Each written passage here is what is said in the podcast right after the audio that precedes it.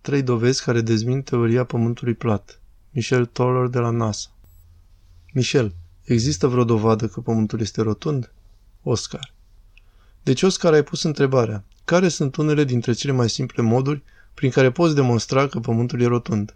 Pentru că, aparent, asta este ceea ce dezbatem. Nu am idee de ce. Mi-e greu și să încep să vorbesc despre asta pentru că sunt atât de multe dovezi că pământul este rotund, e greu de știut de unde să încep. Și nu e în regulă să crezi că pământul este plat. Acesta nu e un argument viabil. Am prieteni care au fost pe Stația Spațială Internațională. Au orbitat în jurul Pământului odată la 90 de minute. Am avut experiență personală cu oameni care au fost în spațiu și au putut vedea cu ochii lor că Pământul este rotund. Și desigur, s-au făcut toate aceste poze uimitoare din spațiu. Sunt atât de frumoase, toate acele imagini ale Pământului. Așa că nu prea știu ce se întâmplă acum cu chestia asta Pământul este plat. Dar vă spun că acesta este unul dintre lucrurile pe care chiar mi-a plăcut să le predau la cursul meu de astronomie, deoarece există dovezi peste tot în jur. Nu este greu de știut că Pământul este rotund. De fapt, oamenii știau asta de mai bine de 2000 de ani.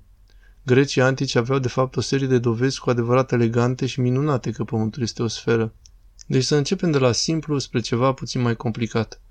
Unul dintre lucrurile pe care le poți vedea singur cu un binoclu este că dacă ieși la un lac pe care sunt bărci, cu cât o barcă este mai departe, cu atât partea de jos a bărcii va dispărea, iar tu vei mai vedea doar catargul bărcii.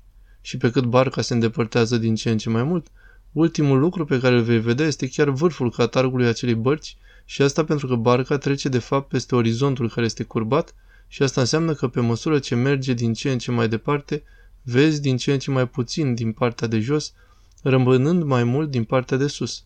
Puteți vedea asta cu binoclul lângă un ocean, lângă un lac, este foarte ușor. Și asta nu s-ar întâmpla dacă pământul ar fi plat.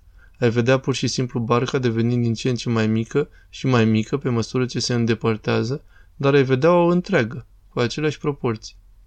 Acum, un alt mod prin care vă puteți convinge că suntem pe o sferă este să vă gândiți că există așa numitele tropice pe Pământ, iar tropicele sunt locuri în apropierea ecuatorului Pământului, unde uneori soarele este deasupra capului pe cer. Acest lucru l-au folosit de fapt grecii nu numai pentru a demonstra că Pământul e rotund, acum aproximativ 2000 de ani, ci și pentru a măsura circumferința Pământului cu o precizie mare de sub câteva procente. Acum 2000 de ani știam că Pământul este rotund. A existat un om de știință grec cu adevărat strălucit numit Eratostene, iar Eratostene a observat că există un oraș numit Sien, unde la o anumită dată soarele va lumina direct până în fundul unei fântâni. Asta însemna că soarele era exact deasupra capului. Ai putea privi într-o fântână și ai vedea soarele strălucind înapoi spre tine. Și chiar în aceeași dată, mai departe, în orașul Alexandria, asta nu s-a întâmplat. Soarele nu era direct deasupra capului, făcea un mic unghi cu verticala și tot ceea ce a făcut Eratostene a fost să măsoare diferența de unghi a soarelui.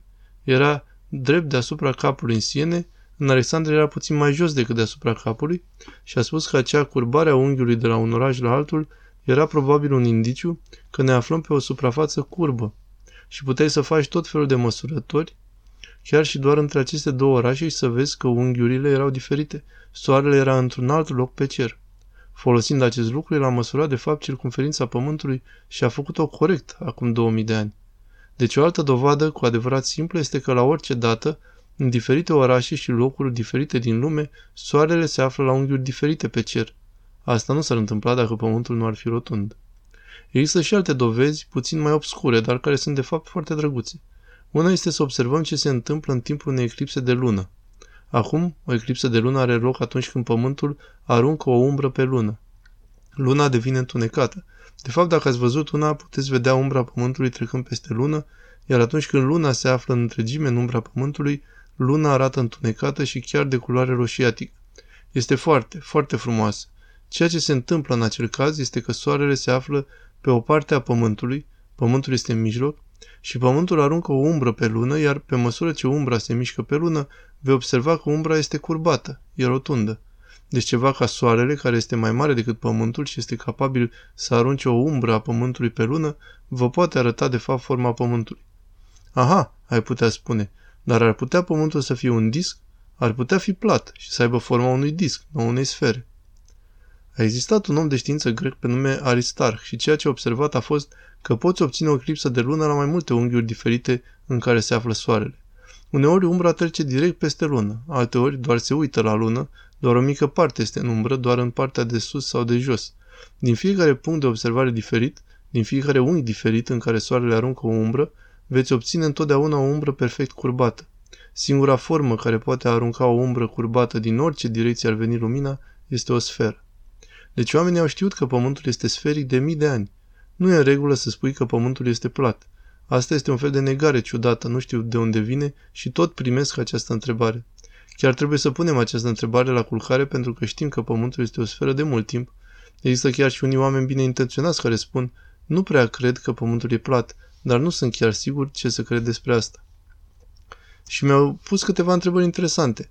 Cum că au auzit că spațiul este foarte fierbinte, că atunci când urci deasupra atmosferei, temperatura spațiului este de milioane de grade, ceea ce este adevărat. Problema este că practic nu este aer deloc. Deci gazul din jurul Pământului are de fapt milioane de grade. Este de fapt adevărat, doar că aproape nu există deloc. Acolo nu e aproape nimic. Dacă un singur proton zboară pe lângă tine la o temperatură de un milion de grade, nu este același lucru cu temperatura din aer. Nu este deloc același lucru. Deci asta este o întrebare pe care o mai primesc uneori. Iar alta, de fapt i-am spus asta cuiva și nu venea să cred că nu s-au gândit niciodată la asta. Că cu binocul puteți vedea planete, puteți vedea Saturn și Jupiter, puteți vedea Marte cu un telescop, Soarele și Luna și tot ce vedeți în sistemul solar este o sferă. Deci noi, Pământul, suntem singurul lucru care este diferit și asta a făcut pe cineva care era mai interesat să audă informații, chiar l-a făcut să se gândească și a spus, ai dreptate, orice altceva, corp ceresc pe care îl pozăm, este o sferă.